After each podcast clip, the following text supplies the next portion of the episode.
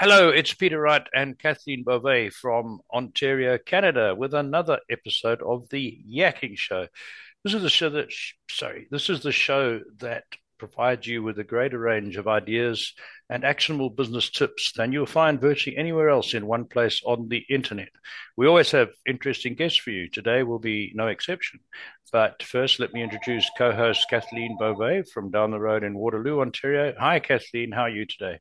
I'm doing great, Peter. Thank you so much. And thank you all so much for tuning into our show. We so appreciate you and we love reading your comments. So please keep those coming. And if anyone is interested in being a guest on our show, please visit our website at theyakkingshow.com. Click on the contacts tab and simply um, fill in a very short application form. We will love, we would love to hear from you. So, as Peter mentioned, we do have another special guest with us today. Her name is Jodi Williams. Hello, Jodi. How are you? Welcome to the I'm show. good, thanks. Thank you very much. Happy to be here. oh, well, we're happy to have you. This is is going to be such an interesting conversation, folks, because Jodi is a end of life doula and a doula, for those of you who are not familiar with the term, is a companion to the dying and their loved ones. They are a non medical person who gives support physically, emotionally, and spiritually to someone else. The end of life doula's role is to be a supportive presence to the dying and their loved ones. So, Jodi, just to begin, how do we what give us a little bit about your background and what led you to become an end of life doula? Yeah, so it's definitely one of those things that you don't really grow up thinking, you know, I want to do that mm-hmm. type thing. But um, my dad um, had um, cancer oh, 20 over 20 years ago and was ended up in palliative care. And just seeing, you know, spending time and seeing uh, you wait for hours for someone to come by and, you know, reaching out for someone like there's long legs in between, right? right? So since that time, you know, after his passing, in and out of visiting other friends and other people in hospitals, you see, and then especially as we all know with COVID, all things have just got so much worse right? Just and it, to no one's specific fault that works in this industry, but everyone's just run so ragged. So um, during COVID, I had previous to being a doula, I did support persons with autism group homes, and I was working a lot more from home. And I started doing some online training on things like things of interest. And I just came across after a couple. Uh, other trainings I was doing on Doulagivers. I found that and they first offered a day of free training. So I went into that and just was immediately like interested and hooked. And right from the beginning of the training, she goes, You know, when you know, right? It's not something like after the first 10 minutes that people are going to be comfortable with and think of it as something you know they want to do so I ended up doing the the whole training and yeah and that was kind of you know how it all started like very kind of stumbled upon the the idea of it. Yeah. Well, it right. is definitely a very, uh, it takes a very special individual to do what you do. So, um, you know, kudos to you for that, Jodi, really. I appreciate that. sure. oh, excuse me. Um, so, for those in our audience, as Kathleen said, many probably don't know what an end of life doula does. What, what are the range of services you provide then, Jodi? Yeah, so as you can imagine, everybody needs things a little bit different, but I really try hard to provide support specifically to what the family and the dying person needs, like their beliefs and you know what their needs are, because everyone has different.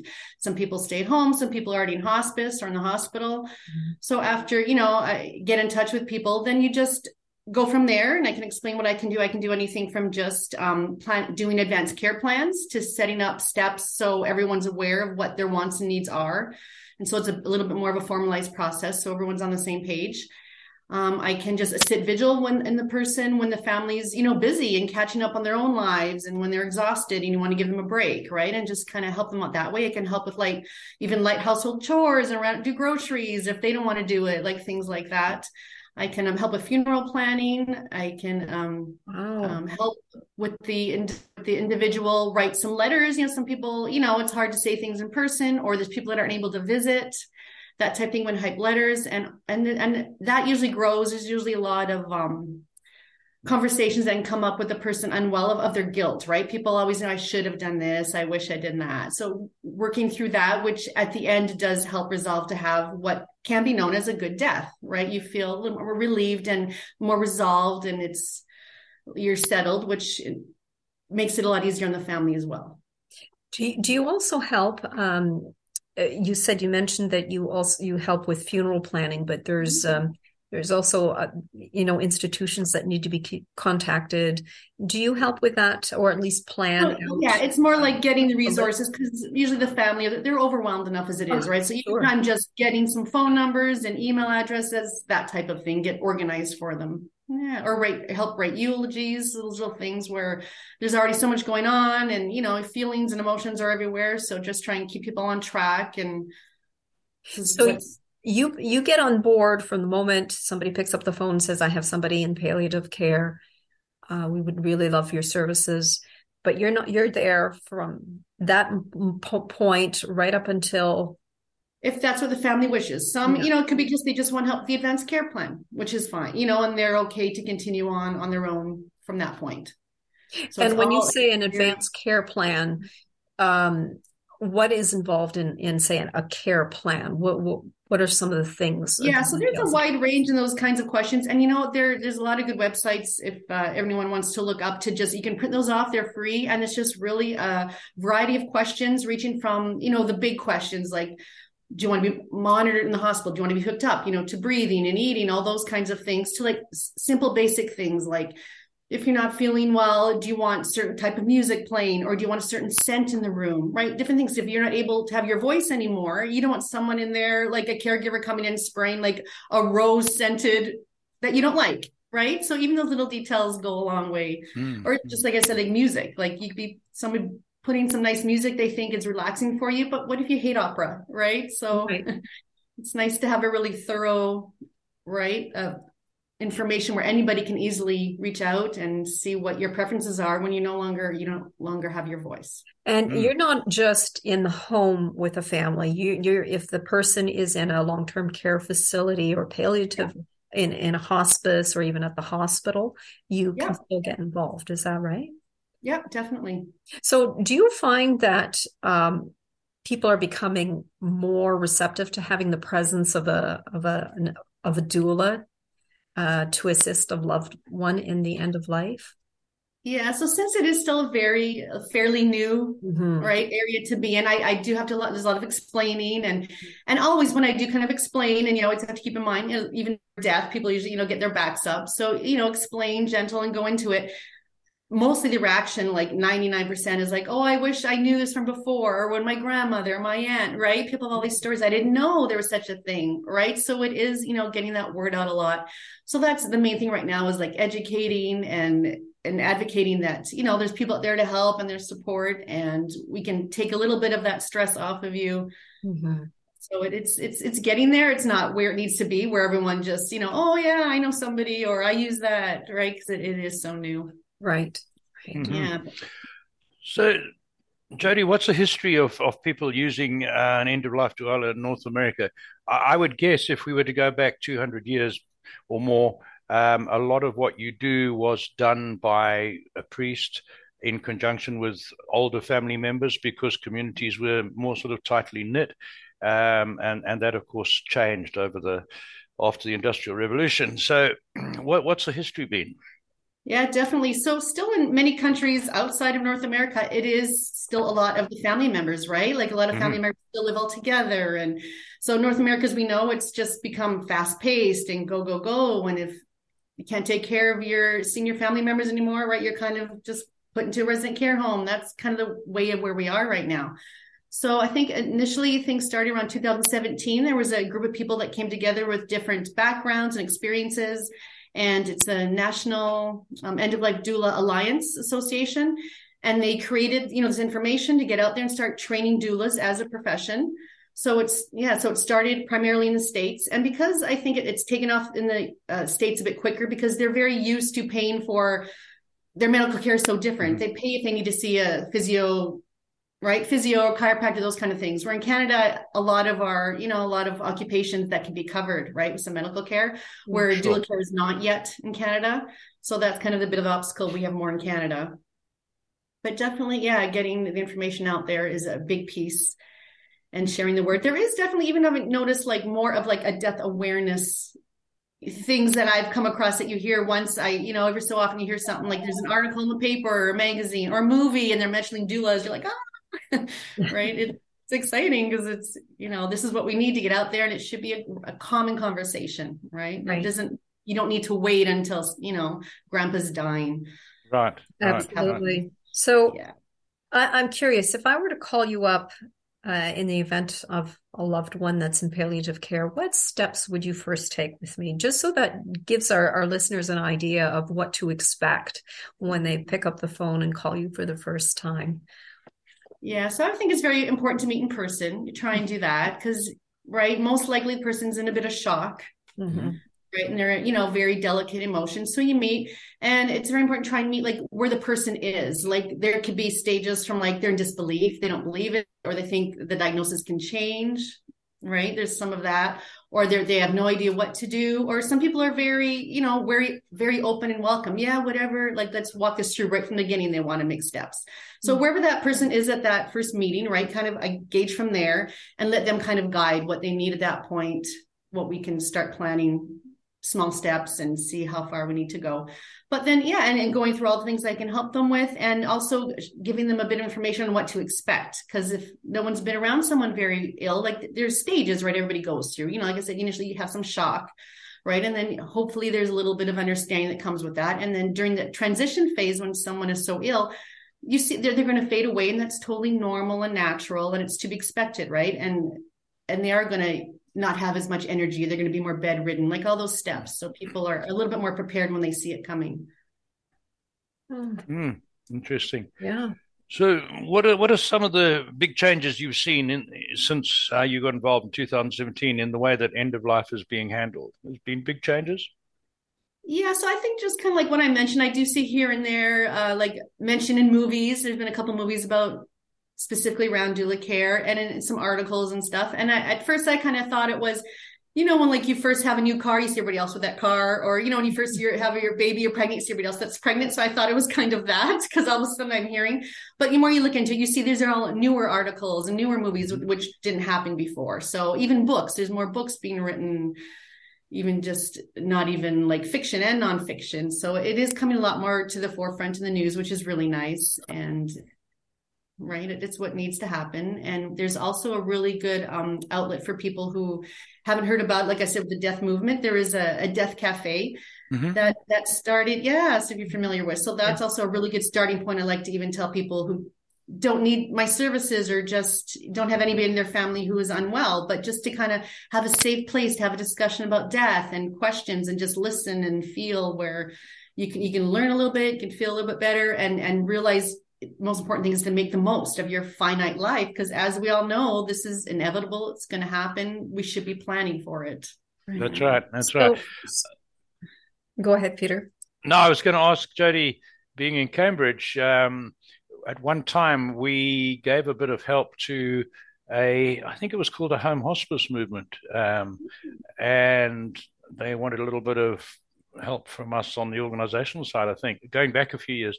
And then we had so much on our plate, we, we had to leave them to their own devices. Are they still going? Do you know? Is that uh, something I'm basically more involved with like Lisaard and Innisfree um, Hospice. I have visited one in Guelph as well. And there, there's a Wellington one. So th- there's a lot of different names out there, but they're all, yeah, they're all, they're all wonderful, wonderful places. And that's the other thing when you, you see the families come there and they don't realize they're like oh i didn't even know these places existed right until you have someone in your life they don't realize this is an option and it's such a relief when the families come in and see you know there's nurses 24 7 and care and they can just come and visit spend quality time go home and take care of themselves right which is so mm-hmm. important mm-hmm. right mm-hmm. so they're lovely lovely places yeah very good so jodi i have to ask you how are you able to distance yourself emotionally at the end of the day when you go home from such an emotionally charged experience? Yeah, so I've, I, have i have heard a lot from that. My kids right away were the first, like, you know, because I'm very easy. I'm someone I'll tear, I cry at movies and right, emotional person. But you know, he's explained if anytime if something is sad happens, it's okay to cry. That's very natural. And if this is a time, right, to be emotional, this is it. But also realizing because I know this is like it's a field, it's something I've chosen to do. So I'm not completely personally invested, right? I don't take everything personal. So I can leave the end of the day and realize hopefully did the best I could, right? Hope they feel a little bit more comforted and supported. And there's lots. Of, I've also also been always been really good in my previous career of coming back and trying to separate yourself and just like reading and walking, having a bath. Like I'm okay making me time. You know, I know like how to uh, come home and find things that are just for me. And I'm okay to tell friends and family if I need support or if I just want to be alone for a bit, right? Like I just want to, don't come into the bathroom for two hours. You know, I've got the mm-hmm. candles and the bubble bath going, everything, right? You, you find your ways. And, and that's the most important thing for also we tell the family and the caregivers that take care of yourself first, right? Because you're no, you're no good to anyone else if you're o- overwhelmed, which is of course sure. inevitable, but right make sure you're eating and getting a bit of exercise fresh air yeah it, it, all it all helps so are you towards the end are you on call yeah yeah so i can also explain because i've you know we've got other things that could be going on you just always be open in front with the families like from this you know this day I've, I've, I've got a previous commitment if it's an appointment or something with the family right just let them know and you try and work that flow because they set some boundaries at the beginning as well saying you know i can't just if you have a quick question or someone needs a Tylenol, right? Like I try and give them the tools they're able to make decisions on their own and they can reach me when I can reach me. But of course, it's going to be those times when it's not expected or it's an odd time of day, and that's fine. Like it comes with the role. Mm-hmm.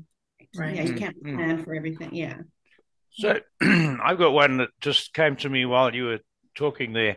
Um, I, I, you can hear from my accent, I haven't been in Canada all my life. I grew up in Africa, and in part of Africa that was quite violent, went through a terrorist war, and and was accustomed to a lot of sudden death. I mm-hmm. once went to four funerals in one week, for example, and and we seem to have a much more, I don't know what it is. Um, acceptance of, of death than than I find in North America. And I'm not knocking North America, don't get me wrong, but I find here people you mentioned earlier, people don't like the word death.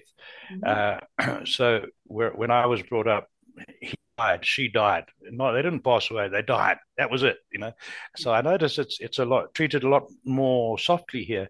Do you notice a big difference in the way people approach death from the different cultures that you're probably exposed to?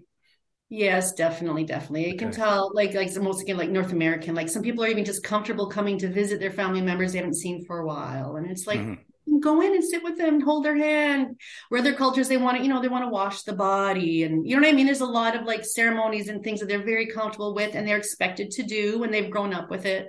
Mm-hmm. So, and it's lovely to see, like, you know, a lot of learn, like it's, it's, it's amazing. And that's how it should be, right? It's, it's a part of life that's going to happen, right? Like, of course talking about it planning for you know what what would that person like to see when that happens who do they want around them to do some maybe intimate care and stuff and let them make that decision but yeah, here it's very much we like I said we hide people away a lot of the times, and it's mm-hmm. hush hush. And what did I hear in the states? That there's over 70 million people will be seniors in the next couple years, and right there's a chunk of them in care, chunk of them don't have their own kids, right? Who's going to be taking yep. care of them and yeah it's it's a scary time so any conversations you can have about it prior are all you know all so necessary like i even have there is a um, a card deck called the just the death game of card deck that I brought out with my kids, and at first they're mortified, but at the end you have fun. It's like, who would you?